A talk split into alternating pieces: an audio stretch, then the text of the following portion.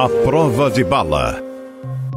Olá, sejam todos muito bem-vindos ao A Prova de Bala. Eu sou Carla Albuquerque, estou hoje aqui com uma pessoa que vocês vão adorar conhecer. É um grande amigo também, o Dr. Christian Costa. Dr. Christian Costa também é professor e ele é doutor em psicologia forense ou seja, ele trabalha aí nessa área criminal. Ele é um dos maiores conhecedores de, e na verdade, não só conhecedor, né? Ele faz as análises de perfis criminais, o nosso criminal profiler. Mas eu vou deixar ele contar um pouquinho da história deles para vocês, porque hoje a gente vai trazer um programa bastante complexo, muito emblemático, que trata de uma menina de 11 anos que vitimou a mãe junto com seu namorado de 14 anos. Mas antes da gente entrar no assunto de hoje, Crisha, conta um pouquinho de você pra gente. Olá, Carla. Feliz de estar no programa Prova de Bala, aqui na Jovem Pan, canal que tem meu respeito. Uh, a minha trajetória é uma trajetória de 22 anos. Durante 22 anos eu decidi entender as modulações que levam uma pessoa a cometer um ato criminoso, um ato violento, um ato disfuncional. É, nesses 22 anos, toda a minha vida acadêmica, toda a minha vida prática foi em ambiente penitenciário, em delegacias, em perícias nos fóruns, como perito no tribunal do júri, sendo ouvido em casos de homicídio também. Nós atuamos nessa área de investigação do comportamento criminal que vai da cena do crime, como você bem falou, é o perfilamento criminal, criminal profiling, até o sistema penitenciário com um trabalho de reeducação e de avaliação para progressão de pena, como individualização dessa pena. Então, hoje, nós buscamos entender dois grandes fenômenos no Brasil, que são os crimes de natureza sexual e os crimes de homicídio. São os grandes problemas que nós temos no Brasil hoje. E o Brasil, Carla, ele não tem tradição científica. Nós não temos uma linha criminológica, uma escola criminológica voltada, inclusive, para subsidiar as decisões de segurança pública no Brasil. As decisões de segurança pública no Brasil não são tomadas a partir de dados técnicos científicos a partir do comportamento criminal. Observe que todo comportamento criminal é baseado na individualização, no processo decisório daquele indivíduo em cometer o crime. E nós não temos no Brasil, por exemplo, Carla, mesmo tendo uma população carcerária de mais de 900 mil presos, nós não temos bancos comportamentais para entender o processo decisório, o modus operandi desses indivíduos, como área geográfica, por que agiram naquele horário com aquela vítima. Ou seja, temos dados como idade, onde nasceu, filiação, etc. Isso não nos ajuda a pensar criminologicamente. Então, o grande problema do Brasil hoje, repito, é importante ressaltar isso, são os crimes de natureza sexual. Hoje, a cada nove minutos, uma mulher e uma criança é abusada sexualmente, como os crimes de homicídio, que aumentaram. E mais, o feminicídio agora durante a pandemia. Exatamente, ou seja, é um problema muito grave. Por isso que a gente precisava aqui hoje de um expert como o professor Christian aqui, o nosso doutor. E a gente vai trazer para vocês um, um, caso um tanto quanto triste, ele é chocante. É, e eu já até ouvi de algumas pessoas desesperador, Christian, porque se trata de uma menina de 11 anos, ali do Espírito Santo, ali da região de Vila Velha, que no dia 27 de outubro de 2022 desse ano, junto com o seu namoradinho de 14 anos, decidem matar a mãe e o padrasto. E assim, tudo com requintes de muita crueldade, com requintes de muita perversidade. O que a gente precisa deixar aqui claro para vocês é que essa menina planejou isso. E quando eu digo que ela tinha um namoradinho, e muitas pessoas vão falar, mas ela só tinha 11 anos, exatamente, ela tinha já um namorado. Essa menina já tinha experimentado relações sexuais, ela já tinha conhecido isso com outros meninos. Uh, a mãe dessa criança é uma moça, é uma mulher que sempre tratou a filha com muito carinho e muito amor. Né? Todos os relatos que nós recebemos das pessoas da região são de perplexidade, porque ela era considerada uma boa mãe. Inclusive, ela não se opunha a esse namoro, né? Ela entendia que era uma bobagem de criança, ela não sabia da seriedade e de como essa relação é, que aos nossos olhos é completamente errada já estava avançada e evoluída. Uh, essa menina espera a mãe chegar. Né? Quando a mãe chega, essa menina chama a mãe no quarto e ela e o seu namorado começam a golpear a mãe com facadas. A mãe consegue sair do quarto, se tranca no quarto dela, ela sai do quarto da filha, vai para o seu quarto, mas infelizmente ela não resiste às facadas e ela veio a óbito. Nesse ínterim, o padrasto da menina chega em casa. E ele se assusta quando ele vê uma poça muito grande de sangue, né? E a menina tinha inclusive colocado ali uma cadeira para segurar a porta. Eles tentam golpear o padrasto, o padrasto consegue se soltar, o menino pega um taco e dá um, um taco na cabeça dele, ele consegue se levantar e consegue né, se soltar e corre para a rua. Olha o que eu vou contar agora para vocês e por que, que isso é tão importante, porque o Christian vai explicar muitas coisas para todos nós aqui hoje. Esse padrasto sai na rua, essa menina vai para a janela e começa a gritar, dizendo: Ele matou a minha mãe, ele matou a minha mãe. Os vizinhos né, entram numa comoção muito grande e por muito pouco, gente, muito pouco, não acontece ali um linchamento. Aí ele consegue, né, de alguma forma, né, pedir para que as pessoas parassem. A polícia militar chega, consegue controlar, né, as pessoas já ensandecidas. Vamos lembrar aí do caso da Fabiane ali no Guarujá, que também por um boato, uma mentira, acabou morta de, dessa forma muito bárbara, né, que é o linchamento. E o que acontece? A polícia leva tanto a menina quanto o namoradinho dela de 14 anos para a delegacia. Naquele primeiro momento, ninguém sabe exatamente o que aconteceu. Se alguém tinha entrado na casa, porque ninguém imaginava que uma criança de 11 anos, junta com uma outra de 14, fossem planejar a morte de seus pais ali. Mas pasmem, a polícia acha um diário aonde essa menina tinha escrito todo o planejamento. E mais, ela planejava ir para a casa da avó e matar os avós maternos. Por quê? Porque ela queria ficar com o dinheiro da família, para que ela pudesse viver um romance sem restrições com esse menino. Christian, em curtas linhas, é isso que aconteceu. E aí toda a sociedade fica em estado de choque, porque é muita crueldade. É muita crueldade, você narrou os fatos, os eventos muito bem colocado, Carla.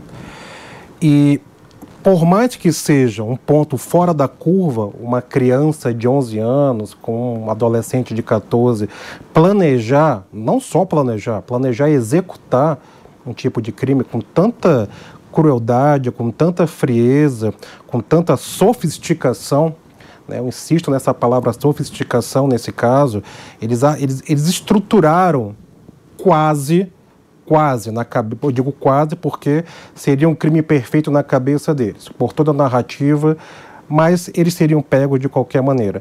Mas seria quase um crime perfeito. Por que, que eu digo isso e começo a minha fala falando em ponto fora da curva? Porque não é comum no dia a dia nós observarmos crianças matando. No entanto, não é incomum e temos fatos históricos, não só no Brasil, como em outros países, nessa época, em outras épocas, que, de crianças que mataram. e de crianças que mataram com requinte de crueldade, em vários países.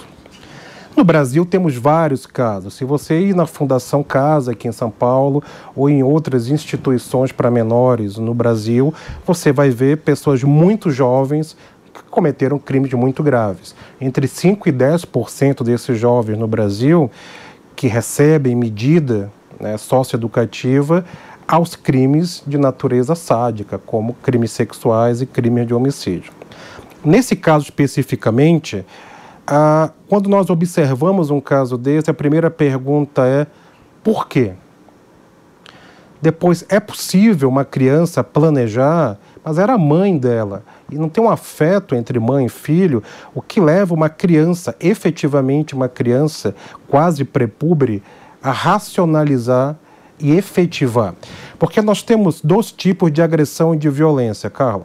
Nós temos a agressão reativa, onde eu reajo impulsivamente, inadequadamente, violentamente, mas é uma reação, e aquela que eu planejo. O caso dela é uma ação de planejamento, de frieza estrutural, onde é um planejamento escrito. Ela faz um diário dizendo o que ela queria. Então, ela encontra um jovem que aceita realizar isso. Bom, nós não sabemos maiores detalhes da vida dessa menina, da vida desse garoto, mas não me parece, observando a cena do crime, que tenha sido o primeiro crime desse rapaz. Não sei se um crime de homicídio ele já havia cometido, mas ele ter topado e a forma que eles encurralaram a mãe e depois encurralaram o padrasto demonstra essa sofisticação esse orquestramento e essa observação que eles tinham controle total da casa. Eles tinham controle total da situação. Ele chega antes da mãe chegar, a mãe estava trabalhando, ela já entrega uma faca para ele, eles vão para o quarto dela, ele fica esperando a mãe entrar, ela chama a mãe e quando a mãe entra, ela é brutalmente atacada. Ela corre para o quarto dela, tenta se salvar, ela tenta sobreviver, tranca a porta e não consegue, ela morre de hemorragia, para você ver a gravidade e a ferocidade do ataque desse adolescente de 14 anos de idade. Parece, por informações da unidade policial, que a criança também colaborou com o esfaqueamento. São informações que nos chegam de terceiros. Nós não estávamos lá, nós não temos maiores detalhes, até porque, por se tratar de uma criança ou um adolescente, precisa de um depoimento especial, eles não poderiam simplesmente, na delegacia, serem ouvidos porque são inimputáveis. Né? Você consegue uma medida socioeducativa, segundo o ECA a partir dos 12 anos de idade. E ela tinha menos ainda, ela tinha 11 anos. Então ela é completamente inimputável e nem medida socioeducativa pode ser aplicado a ela. Ele é, responde por crime análogo né, ao homicídio e vai ficar numa medida socioeducativa. E aí entramos rapidamente na questão do crime bárbaro, do sadismo, da poquidade, da argumentação, da possível motivação que ela fala que o pai havia abusado dela e a mãe não havia protegido. Aí voltamos lá para o início da minha fala, que são os crimes de natureza sexual e de homicídio. Então seria uma vingança contra a mãe por a mãe não protegê-la. Mas se era uma vingança, por que, que ela narra num diário que queria ficar com aquele rapaz, que era apaixonada por ele? Por que, que a motivação não foi o grande amor da minha vida vai fazer justiça para mim? Isso não está no diário, isso não aparece, só aparece depois como uma possível, talvez pseudo-argumentação da motivação desse casal, desse jovem casal. É, não, e vale aqui ressaltar para as pessoas que apesar de ser um crime tão horroroso, né, tão abjeto, a uma criança, né, com 12 anos incompletos, ela não comete crime. Né? Então, como o professor aqui já nos explicou, ela não pode ser ouvida como todas as outras pessoas são ouvidas numa delegacia de polícia, né? O próprio delegado que nos concedeu uma entrevista e nos explicou isso muito bem, ah, eles têm que ter todo um cuidado com, porque ela é uma criança e criança uhum. não comete crimes, apesar de termos aqui um homicídio, a gente vai falar mais sobre isso. O menino de 14 anos, esse adolescente, né, ele também não comete crime. É uma outra, é uma outra questão também bastante complicada aí na nossa sociedade, que só quem comete crime são pessoas com mais de 18 anos. Quem tem 18, menos de 18 anos, né? Ele não está cometendo crime. Então, dos 12 até os 18 incompletos, ele vai responder com uma medida socioeducativa. E com menos de 12 anos, não comete crime algum. E ficamos todos aqui, gente, estarrecidos, porque, de fato, um homicídio aconteceu. Não é que foi uma fatalidade, foi um acidente. Não. Teve desejo, teve planejamento, como você falou. E foi de forma sádica. Né? Tem requintes ali de sadismo. Nós conseguimos também, através das nossas fontes de informação, nas quais o menino de 14 anos, esse adolescente, relata que a mãe da garota pedia para que eles parassem. E ele teve vontade de parar, mas a menina falava: não pare, não pare, é para continuar.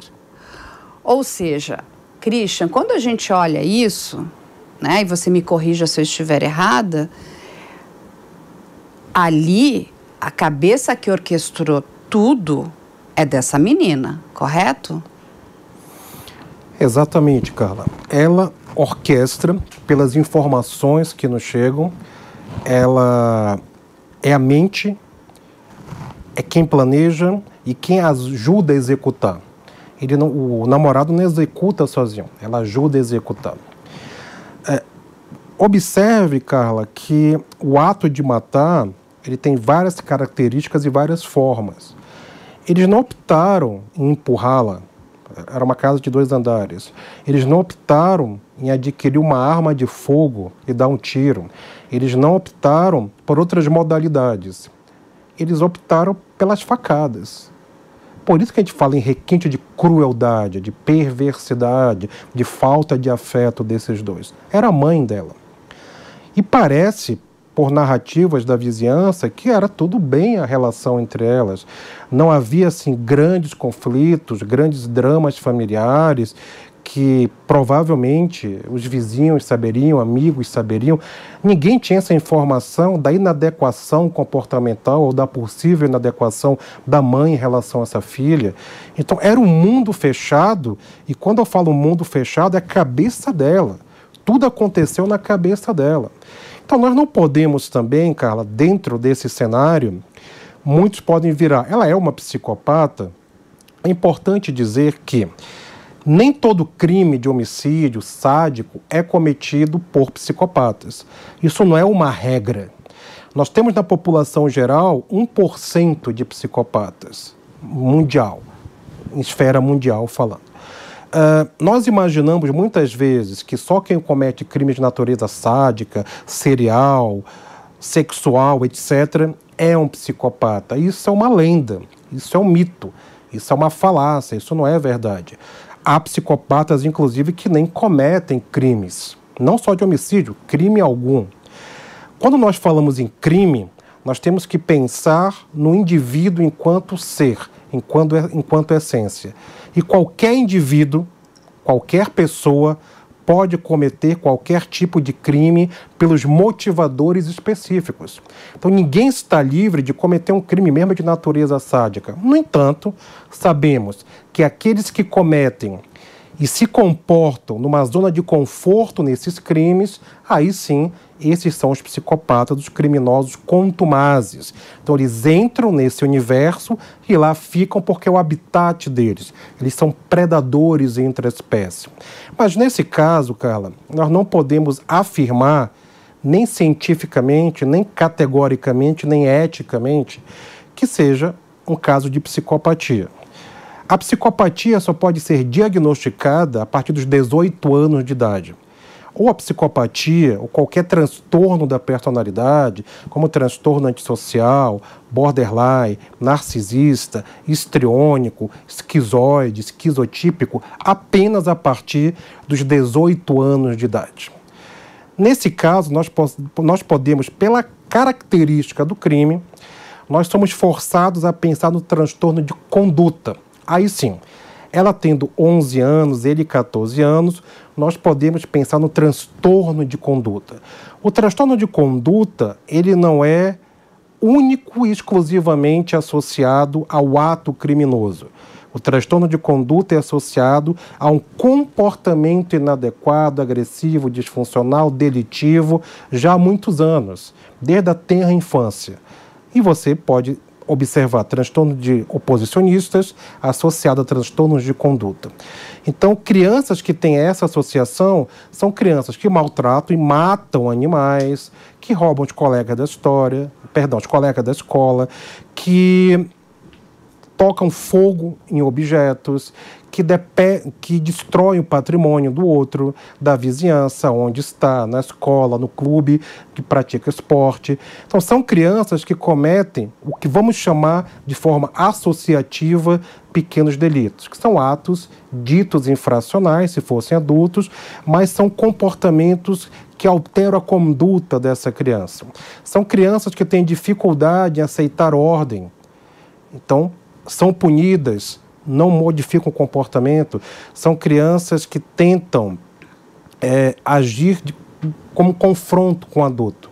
Se é um professor, qualquer figura de poder, seja um professor, um pai, uma mãe, um tio, uma pessoa mais velha, o confronto é imediato, ela não se submete à ordem de autoridade. Então, são vários cenários, vários comportamentos, indicadores de uma criança ter ou não transtorno de conduta. Nós não temos o histórico dessas crianças, mas acredito, se nós fôssemos investigar, apareceria essa inadequação no ambiente escolar, com colegas, dentro da casa, coisas que nós não sabemos. Provavelmente. Por que, que eu apelo a entender esse caso pelo prisma do transtorno de conduta, Carla. Porque é muito difícil essa menina ter acordado e simplesmente estalar os dedos e, e dizer: Olha, hoje eu vou matar minha mãe, porque ela não quer que eu namore. Não. Todo crime tem um histórico, principalmente crimes premeditados, organizados como esse. O que é um crime organizado, Carla? É um crime que foi premeditado, foi pensado, foi orquestrado. E o grau de controle dela da situação é tanto que ela nota o que deveria fazer. Então, para eu alcançar esse objetivo, eu tenho que matar minha mãe. Depois, como você bem falou, Carla, ela ia morar com os avós. Ela já tinha planejado. Eu mato meus avós e fico com o meu namorado, que é o grande amor da minha vida. É simples. São problemas fáceis de resolver quando a pessoa não tem afeto, quando ela não se mobiliza em relação a se colocar no lugar do outro. É fácil resolver um problema. Se você é um problema para mim, eu te elimino e sigo em frente. Se os avós seriam um problema também, ela eliminaria os avós e seguiria em frente. Então, me lembra o transtorno de conduta pelo grau de sofisticação, de perversidade, de organização. E você ainda traz, Carla, uma importante narrativa que, após tudo orquestrado e tudo sacramentado, ela vai para a janela gritar que o padrasto, olha só o grau de manipulação dela. Ela foi gritar para a vizinhança que o padrasto tinha matado a mãe dela. Então, nos assusta, nos causa repulsa, mas também nós temos que entender, dentro do campo técnico-científico, o que levou essa menina agir dessa maneira. E aí você me deu um gancho aqui ótimo também. O que levou uma criança de 11 anos a agir dessa maneira, né? O que, que deu errado? E aí tem um dado também que nos foi passado. A gente está falando de uma criança, né? De 11 anos, que já vinha ali tendo relações sexuais. Uhum. Ou seja, um comportamento sexual, inclusive, inadequado para a idade dela, porque nós comemos, nós bebemos, né? nós nos alimentamos, isso faz parte da nossa biologia. Da mesma forma que nós vamos nos relacionar e vamos ter prazer na questão do sexo, isso também faz parte. Né? Mas quando a gente para para pensar nas questões sexuais, você precisa ter maturidade Né? Criança e sexo são duas coisas que não combinam. Independente se o menino tem 14, se o menino tem 12, ou se é um homem se aproveitando de uma menina de 11 anos. São. É, não. Né? Aquela coisa, é uma criança, criança não faz sexo. E aí muitas pessoas falam, mas como é que essa mãe permitia, né? A gente não tem informação se a mãe permitia ou se tampouco a mãe tinha conhecimento disso. O que foi desvendado, eu acho que pela investigação, é que essa menina já tinha relações sexuais com outros garotos. O que me parece um tanto quanto inadequado, como eu já havia dito. E apenas um parêntese tá. importante para a tua fala, Carla. Ela fala que precisa eliminar, matar a mãe para ficar com o namorado. Então, talvez, supondo no campo da astrologia, porque não temos essas evidências, a mãe já estivesse se colocando contra, se posicionando contra essa relação. É, não, ou seja, também eu acho que nem não, não sei nem se contra a relação sexual, mas contra até a questão do namoro, porque uma coisa é a seguinte, ah, brincando que tá namorando, né? Porque todo mundo, toda criança tem essa bobagem, né? Ah, ele é meu namorado, mas é uma brincadeira. Aí quando eu acho que eu acredito, né? Porque a mãe infelizmente não tá aqui nem para contar essa história, que a mãe tenha entendido que aquilo estava passando um pouco dos limites, né? Estava se tornando uma coisa talvez mais séria e completamente inadequada e errada, essa menina falou: não, não, não, ninguém manda em mim. O que também é um outro comportamento bastante inadequado, uma criança não aceitar, inclusive, é, não, não, vou nem dizer que é uma ordem, né? Mas é a educação de um adulto, porque pai e mãe está ali para educar os seus filhos. E, lógico, tudo tem seu tempo. Eu acho que quando a gente pula as etapas da nossa vida, né? Porque criança tem que estar tá brincando, se divertindo com outras crianças, a gente está deixando de viver algo que é muito importante, que vai fazer falta lá na frente, né? Porque a gente precisa viver todas as épocas da nossa vida. E a gente está falando de novo de 11 anos. Então essa menina se viu o seguinte: minha mãe não está me deixando viver, né? Olha o nível né, de imaturidade né, que ela tem aqui, porque ela achou na cabecinha dela que ela vai matar a mãe e o padrasto, depois ela vai para casa dos avós, mata os avós também e fica com todo o dinheiro, como se fosse simples assim. Ela pudesse, né, dispor desse dinheiro. E, gente, nós não estamos falando, né, eles, uh, de, de uma quantia absurda de dinheiro. Estamos falando ali de uma família de classe média mas ela criou um planejamento absurdo para viver com esse rapaz. E aí minha pergunta para você, o quanto que você acredita que esse comportamento, né, essa questão dela querer viver algo que não é para a idade dela, né, que essa questão da, da vida sexual né, tão antecipada, pode ter sido também um gatilho para tudo isso? É complexo imaginarmos o que passava na cabeça dela, mas obviamente pelo comportamento dela nós temos alguns indícios do qual ou do quais seriam os desejos dela. Bom, ela já tinha uma vida sexual anterior a esse namorado. Ela já tinha experiências, o que não é adequado, como você bem falou. O grau de maturidade é zero, ela é completamente imatura. Tanto que nós temos a figura jurídica no Brasil do estupro de vulnerável. Se esse rapaz tivesse mais de 5 anos do que ela, que ele tinha menos de 5 anos, ela 11, ele 14, se tivesse uma distância maior do que 5 anos, seria estupro de vulnerável. Ele seria um estuprador de vulnerável. Até 14 anos de idade, menores de 14 anos que, anos que têm relação com adultos são vítimas de estupradores de vulnerável. Por que, que eu estou dizendo isso? Ela já tinha essa relação. Não sabemos se a mãe sabia, jamais julgaríamos também uma mãe que foi brutalmente assassinada, mas nós temos que entender que não só ela, muitas meninas, muitos jovens começam a vida sexual muito cedo. Depois que nós tivemos a epidemia da AIDS nos anos 80, da nossa geração, Carla, que nós crescemos e iniciamos nossa vida sexual com medo de pegar AIDS, é, nós não entendíamos, né? E, e, é tão complexo, é tão perigoso que até hoje não tem cura. Tem tratamento, mas não tem cura ainda para AIDS. Então a geração dos anos 80 cresceu um pouco paranoica em relação a isso. E os jovens naquela idade, os que éramos nós, dificilmente um jovem teria uma relação sexual sem preservativo, por exemplo. Hoje, após esse advento, você observa o aumento do ritmo sexual desses jovens, a precocidade, a impulsividade e mais, o número de relações em curto tempo. Hoje nós temos festas chamadas baladas, que você consegue se relacionar com duas, três, quatro, cinco, seis, dez pessoas, ou beijando, ou abraçando, ou depois tendo relações sexuais em curto espaço de tempo. Nós temos o advento dos aplicativos de namoro.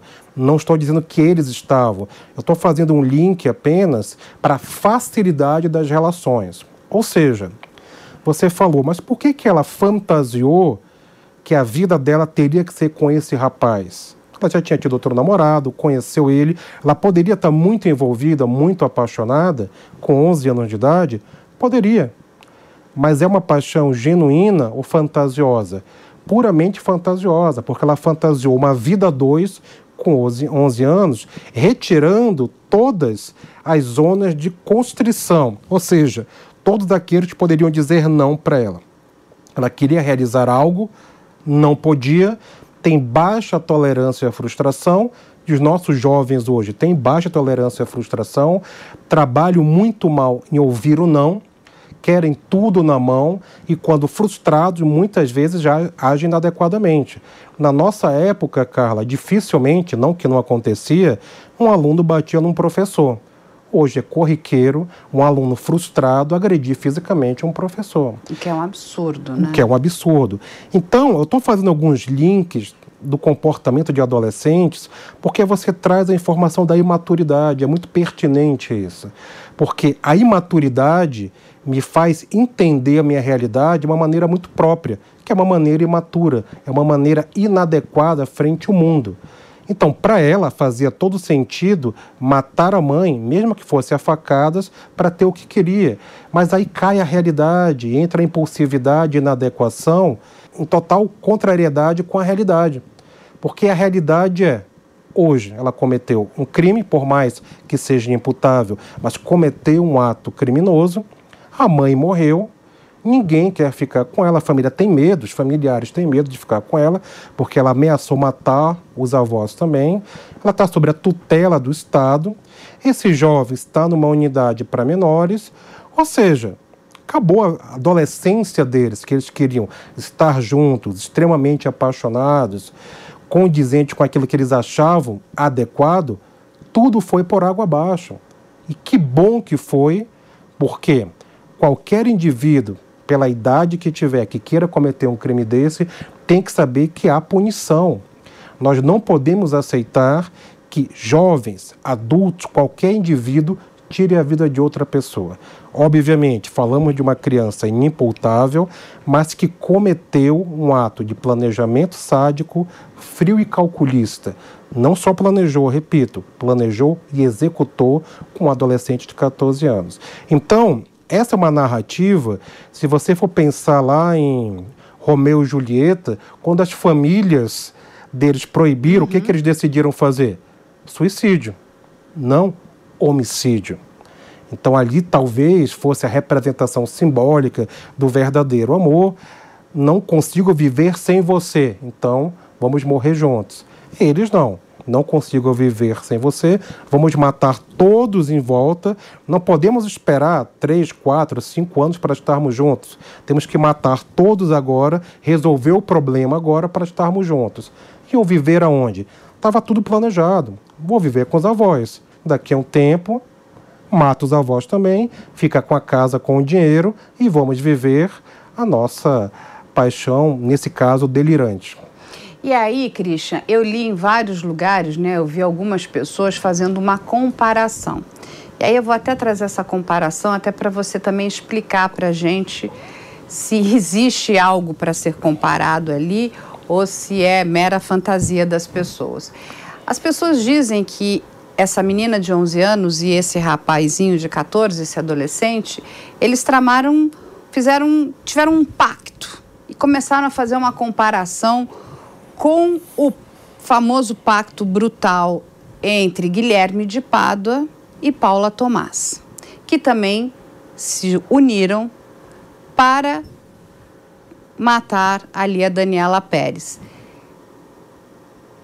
Existe existe um pacto aqui também, porque eu lembro muito bem que você explicou a questão para mim da, do pacto entre Guilherme e entre a Paula Tomás. Aqui também foi um pacto?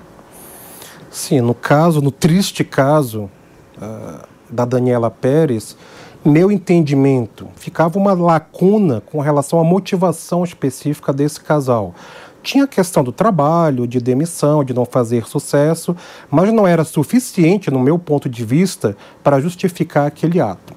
Mas no momento que a gente pensa na união de duas pessoas, de duas personalidades, de duas substâncias que se misturam e nasce uma terceira substância, que é o motivo do casal. Então imagina, Carla, que nós temos crenças individuais eu tenho uma crença individual, você tem uma crença individual. Se nós somos um casal, as nossas crenças se interlaçam e vamos ter uma crença do casal, uma forma de agir do casal. Isso para o bem como para o mal. Nesse caso, eles poderiam ter feito um pacto simbolicamente, nem usar a palavra pacto, mas comportamentalmente ter feito esse pacto para realizar esse ato? Acredito que sim. É uma forma de raciocinar esse crime muitos jovens, muito apaixonados, descobrindo a essência da vida sexual, que deveria ser organizada, satisfatória para eles, mas foi desorganizada. Eu não sei como foi instrumentalizado isso entre os dois, né? o quanto eles tinham esse nível e esse grau de relação, o quanto outras pessoas sabiam, a própria família sabia. Então, são informações que nós não temos ainda. Mas podemos perceber pelo grau de envolvimento seja verdadeiramente, simbolicamente, uma projeção de um para o outro, algo muito forte existia entre eles. O pacto se complementa aqui, faz sentido pensar num pacto, seja um pacto consciente ou inconsciente, para realizar algo para estarmos juntos. Eles são imediatistas. Eles foram totalmente imediatistas, como a absoluta maioria dos jovens, porque tem um cérebro mais imaturo. Nós temos um cérebro impulsivo, não inadequado na adolescência, mas temos um cérebro em formação. O nosso córtex pré-frontal, onde estão nossas funções executivas, nossa flexibilidade cognitiva, o nosso controle inibitório, acaba de se formar só aos 25 anos de idade. Há alguns autores, Carla, que acreditam que a adolescência vai até os 25 anos de idade. Ela tinha 11 e ele 14. Eles precisavam ainda, em termos de neurodesenvolvimento, evoluir muito, amadurecer muito para tomar decisões para uma vida. Muitos autores criticam, por exemplo, Carla, que é muito cedo para um jovem de 16, 17 anos escolher uma profissão. Eles escolheram com 11, 14 anos uma vida a dois. Então, obviamente, foi extremamente disfuncional, Vou ficar repetindo a palavra inadequada porque não tem outra maneira de tabular, de visualizar esse caso, senão pelo prisma da inadequação. E percebendo que jovens que agem dessa maneira depois terão uma vida normal. Como é cláusula pétrea na nossa Constituição brasileira não termos a figura da pena de morte nem da prisão perpétua. E por um lado, que bom que nós não temos, principalmente a pena de morte. Mas o que eu quero dizer com essas cláusulas pétreas? Que todas as pessoas, jovens e não jovens, que estão presas, encarceradas hoje no Brasil, vão voltar. E muitos deles vão voltar a cometer os mesmos crimes. E se nós pensarmos, se alguém nos perguntar, Carla, mas é possível que ela, esse rapaz, voltem a cometer crimes? Nosso desejo é que não mas então tem idade, ter tido uma arquitetura tão bem elaborada para o mal, é possível que eles reajam inadequadamente em outras situações de pressão, de impedimento, É possível que eles reajam dessa maneira? Impossível não é. E agora, né, Christian, tem uma outra questão também que é muito relevante em relação a esse caso, que é a questão de uma pessoa convencer a outra a praticar um crime. Porque quando a gente para para pensar, era um desejo dessa menina, né? De matar a família. Como é que, como é que ela encontra né, essa outra pessoa que não faz parte dessa família, que aparentemente tinha ali uma vida, vamos dizer, plenamente ok, né? Era um estudante, ia para a escola. A se envolver num crime tão bárbaro. Porque quando a gente. Não é um crime. Ele não foi lá e roubou um objeto, né? Ou furtou um objeto, né? Ele matou uma pessoa. Né? E você convencer alguém de matar uma pessoa é, é, na minha cabeça, é algo muito difícil.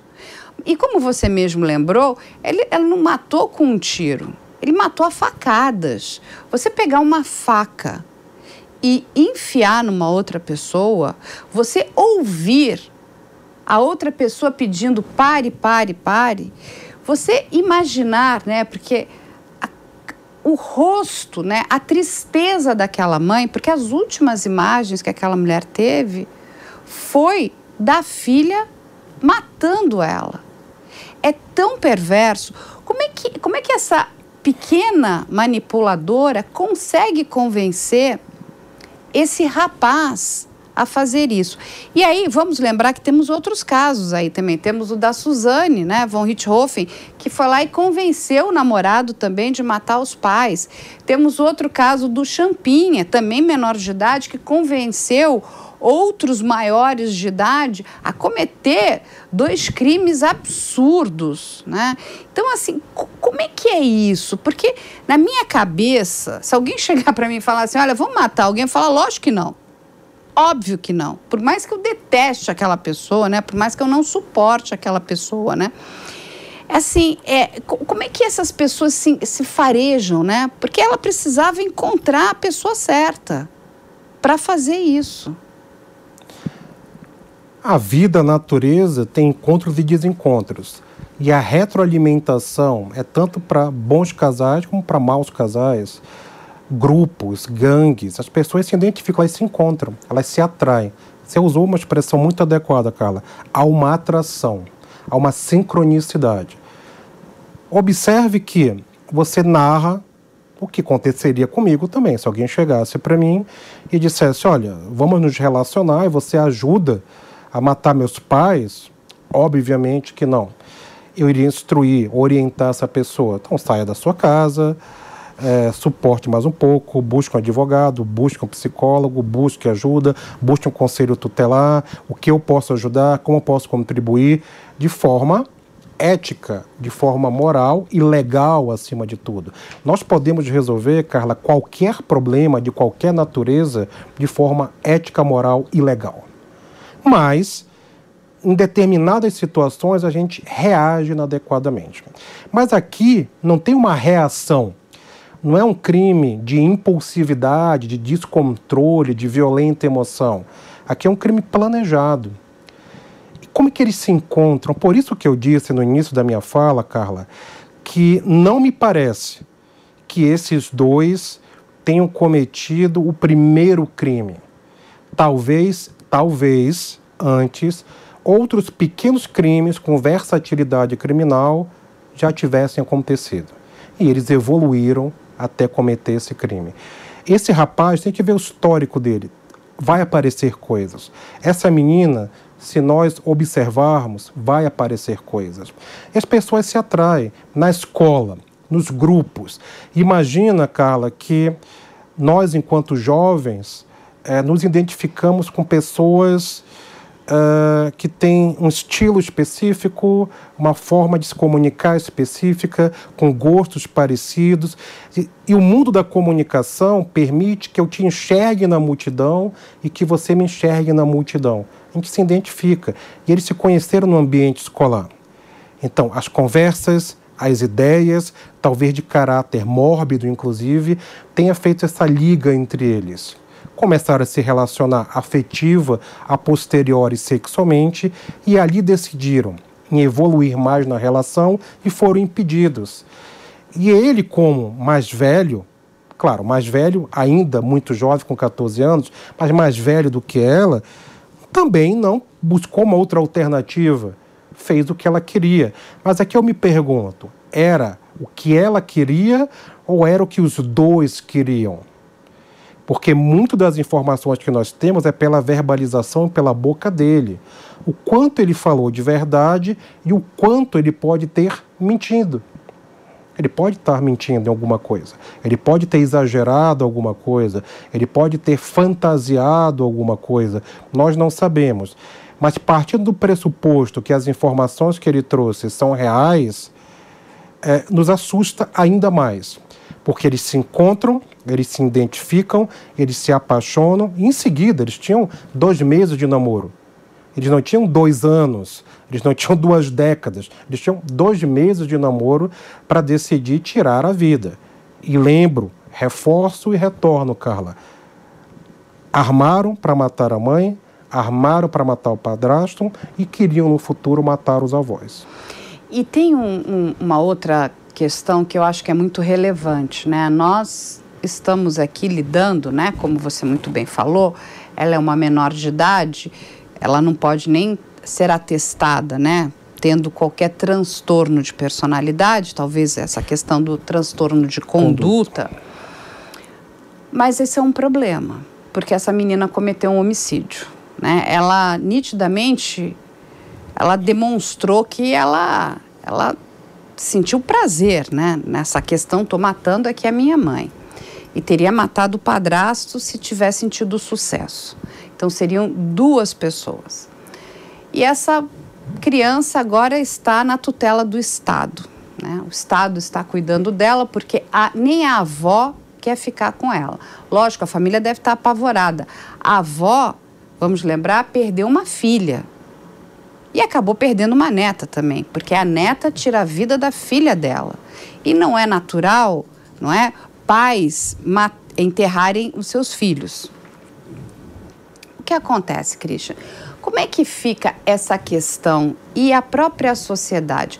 Nós estamos preparados, e quando eu digo nós, o nosso país, o Brasil, está preparado para receber essas pessoas de volta? Porque você colocou um dado muito importante: a grande maioria é reincidente, vai voltar a cometer crimes. E aí eu não digo só na questão dessa menina de 11 anos, né? porque nem presa ela pode ir porque crime não cometeu. Mas eu digo, estamos preparados para receber um Champinha de volta? Estamos preparados para receber uma Suzane de volta? Essas pessoas vão parar de cometer crimes? Estamos preparados, né, para receber tantos outros? Porque são muitos casos, são muitos casos. E o que, que a gente precisa fazer? Infelizmente, você está correta. Nós não estamos preparados para esse tipo de situação. Nós não podemos dizer nem que ela cometeu crime. Não podemos. E, no caso dele, é análogo ao homicídio, não é nem crime de homicídio. Até a configuração etimológica das palavras, temos que ter cuidado para nos referirmos quando o menor inipoutável comete crime. Mas não, Carla, nós não estamos preparados nem para trabalhar com nossos jovens que cometem atos infracionais e violentos, nem para trabalhar com os adultos que cometem esses atos. Nós não cometemos uh, atos simplesmente reativos. Nós cometemos atos planejados. E os crimes no Brasil, a grande maioria, são crimes de natureza de controle, de natureza de domínio. Por isso que a maioria das cenas de crime são ditas organizadas e não desorganizadas. O que é uma cena de crime desorganizada? A gente começa a discutir aqui, eu pego esse copo, jogo em você, te corto e você vem a óbito. Então, eu perdi a razão, eu dissociei, eu tive um surto, eu tive uma alteração senso-perceptiva com alucinações ou alteração do pensamento com delírios. Então, nesse caso, posso ser caracterizado como inimputável sendo adulto ou ter proeminentemente uma doença mental. A doença mental não explica o crime. A minoria, a ampla minoria dos criminosos no Brasil tem doença mental. A minoria, a ampla maioria, a esmagadora maioria, são indivíduos inimputáveis que dentro do seu processo decisório sabiam exatamente o que estavam fazendo e não perderam a cabeça, agiram porque queriam agir daquela maneira. Então, se você observar, por exemplo, Carla, o artigo 5 da Lei de Execução Penal, que fala da individualização da pena, isso não é cumprido no Brasil. Não há individualização da pena. Qual é a estratégia de alguns estados? Até compreendo por um lado, é separar os presos por facção, para não ter contaminação das facções. Esse é um caminho, mas outros caminhos da individualização não são feitos no Brasil. Essas pessoas não são avaliadas.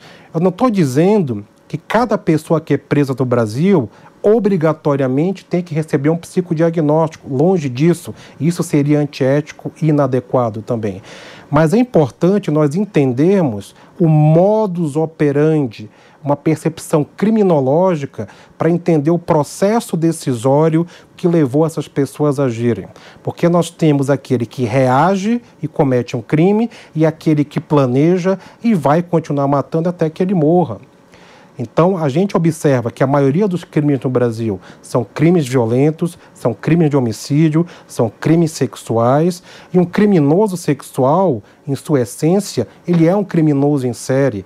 Esses adolescentes, praticamente, por uma vítima, se a gente for pensar num cenário internacional, não já, é, já, já não poderiam ser chamados de serial killers ou muito próximo disso, porque para ser considerado um serial killer são três vítimas pelo menos. Mas ela já queria matar os avós, então na fantasia dela, ela era uma criminosa em série, na fantasia dela, de uma criança. Não pode nem dizer que era uma criminosa em série, mas já fantasiava que ela iria executar todos aqueles que de alguma maneira poderiam coibir uma ação ou a realização de um desejo dela. Então, nós não estamos preparados, nós precisamos de ciência forense, de tecnologia forense, de trabalho de individualização da pena, de trabalho de psicologia moral para reeducar essas pessoas. Muitos atos disfuncionados de violência, nossos, de qualquer pessoa no dia a dia, são por falhas morais, são atos de maldade por falha moral. E nós temos que trazer para nossa consciência, Carla, esses atos monstruosos, indignos, inadequados, psicopáticos, antissociais, violentos e criminosos que nós temos dentro da nossa sombra, da nossa essência. Todo indivíduo tem essa capacidade.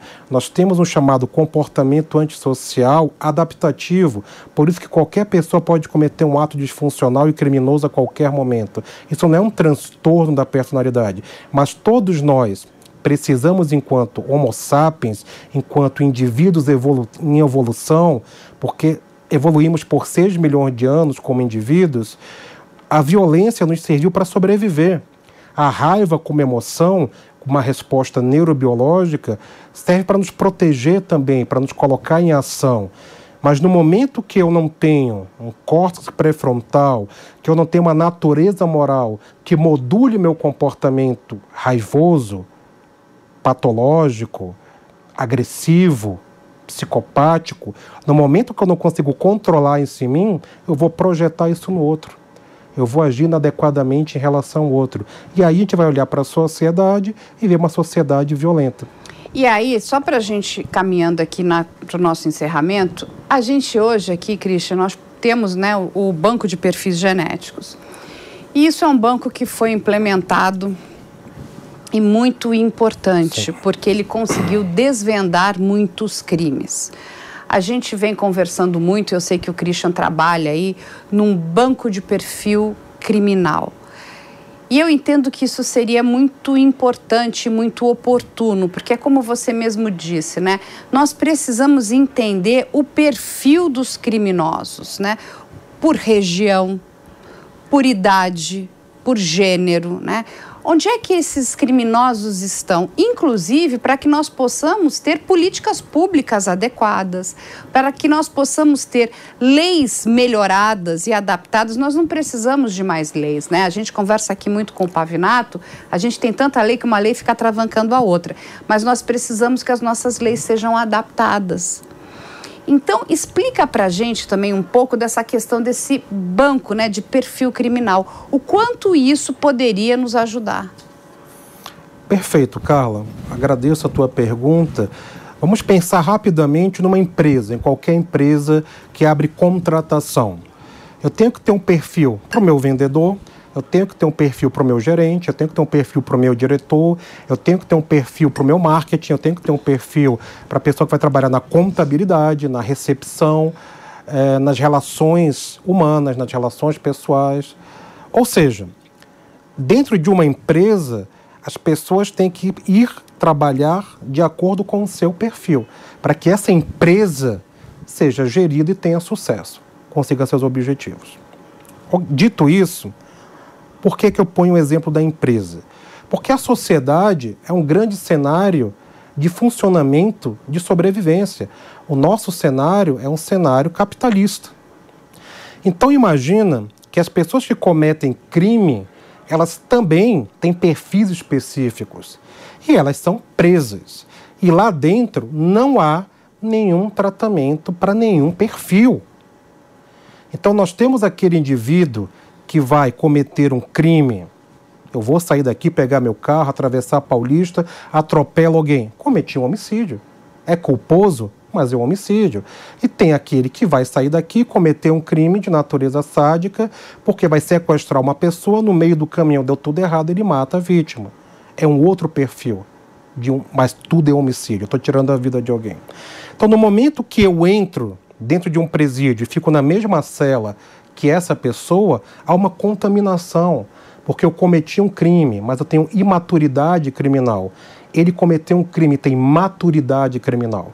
Então eu criei um sistema chamado Avaliação do Grau de Maturidade Criminal, a MACRE, que eu faço o perfilamento desses indivíduos a partir não de um psicodiagnóstico, mas do processo decisório, do modus operandi durante o crime, e eu criei um sistema chamado maturidade criminal, que vai do grau de imaturidade criminal, processamento de maturidade criminal e maturidade total criminal. Você pode ver, por exemplo, um psicopata, ele pode ser imaduro, imaturo criminalmente, como pode ser maduro. Né? Qualquer pessoa pode ter um grau de maturidade ou de maturidade criminal. Então, se você for pensar pelo grau de maturidade criminal, eu consigo entender por que essa pessoa agiu dessa maneira, em quais circunstâncias e mais, de que maneira essa pessoa pode voltar ressocializada para a sociedade. Isso é uma falácia hoje. Nós não temos no Brasil a ressocialização. Nós temos hoje o fenômeno da reincidência criminal, não da ressocialização. E isso é muito pouco falado, é muito pouco estudado. A polícia no Brasil é muito boa, é efetiva, prende, age, executa a sua função. E essas pessoas são presas e vão sair e vão sair piores, porque a gente não está fazendo absolutamente nada. Não é uma crítica direta ao sistema penitenciário, porque as pessoas que ali trabalham, trabalham com dedicação, e ai de nós sem essas pessoas, ai de nós sem o judiciário, ai de nós sem a polícia, mas a crítica aqui é uma crítica do que falta. Então nós precisamos ter esse gerenciamento do comportamento desses indivíduos, porque uma pessoa que é um criminoso com maturidade criminal, ele vai voltar a cometer crimes. Eu preciso saber, pelo menos, qual é a dinâmica dessa pessoa, qual é o funcionamento dessa pessoa, qual é o processo decisório dessa pessoa, em quanto tempo ela age, quais os motivadores, o que ativou essa pessoa a agir. Então precisamos disso, inclusive para conexão de crimes em série, como crimes sexuais ou de homicídio, isso facilitaria muito. Temos um Brasil de dimensões continentais. Então imagina um crime lá no Amazonas, um crime lá no Rio Grande do Sul, essa pessoa se desloca, comete crimes em unidades da federação diferente, a gente não tem uma conexão desse modus operandi. Então, pelo menos isso, no meu entendimento, ajudaria a individualizar a pena, inclusive no trabalho de investigação também da polícia.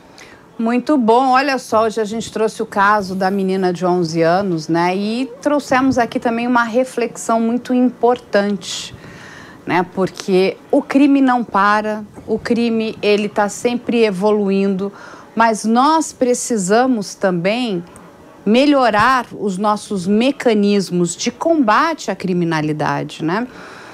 Infelizmente, uma mãe veio a óbito como a gente aqui muito bem explicou, uma criança não comete crime, então ela não cometeu crime algum, apesar de termos aqui um homicídio, né?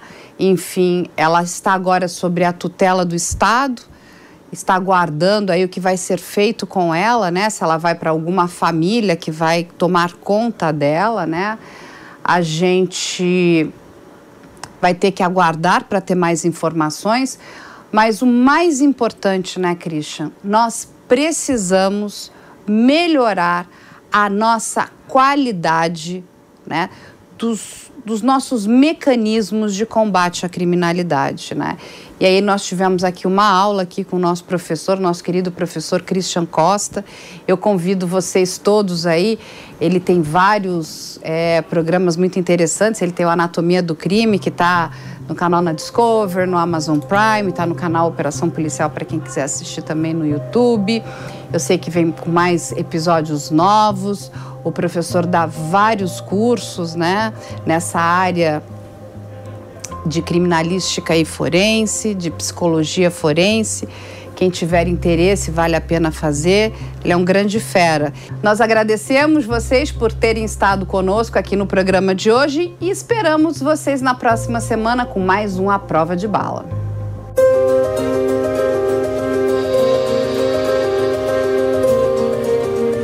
A Prova de Bala. A opinião dos nossos comentaristas não reflete necessariamente a opinião do Grupo Jovem Pan de Comunicação. Realização Jovem Pan News.